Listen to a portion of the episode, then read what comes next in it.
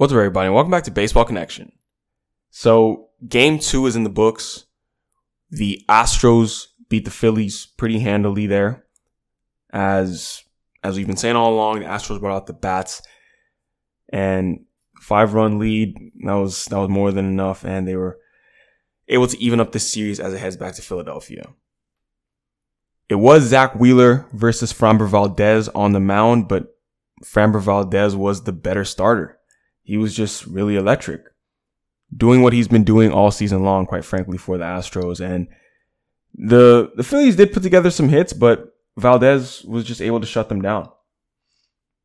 It started with a bang, really. I mean, the Astros getting a bunch of extra base hits to begin the game.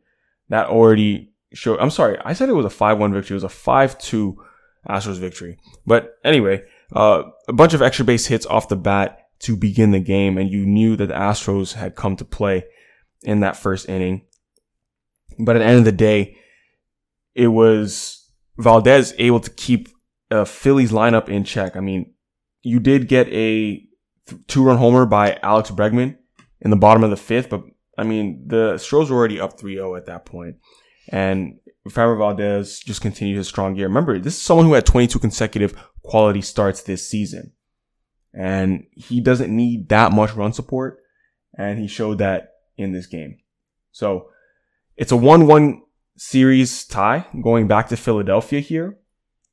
But remember, you have three consecutive games now in Philadelphia. That's a big advantage for the Phillies and they need to make sure they, they cash in on that. They take advantage of that because there's an Astros team that once they get momentum, you know, they're going to be tough to, to hold back. As this goes to game three, the Phillies are going to throw Noah Syndergaard in game three.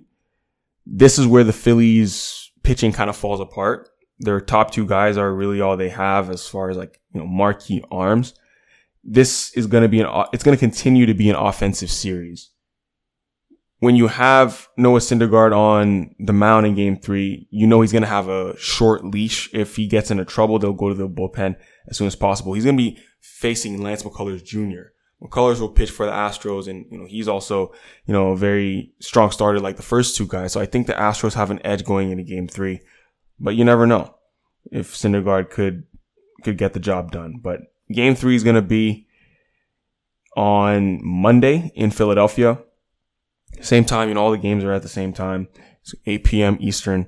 But this is going to be the first time a World Series game was played is played in Philadelphia since 2009 when they lost to the New York Yankees. So that crowd has been waiting it for it for 13 years. So you better believe they're going to be ready and they're going to be, they're going to be out in full force.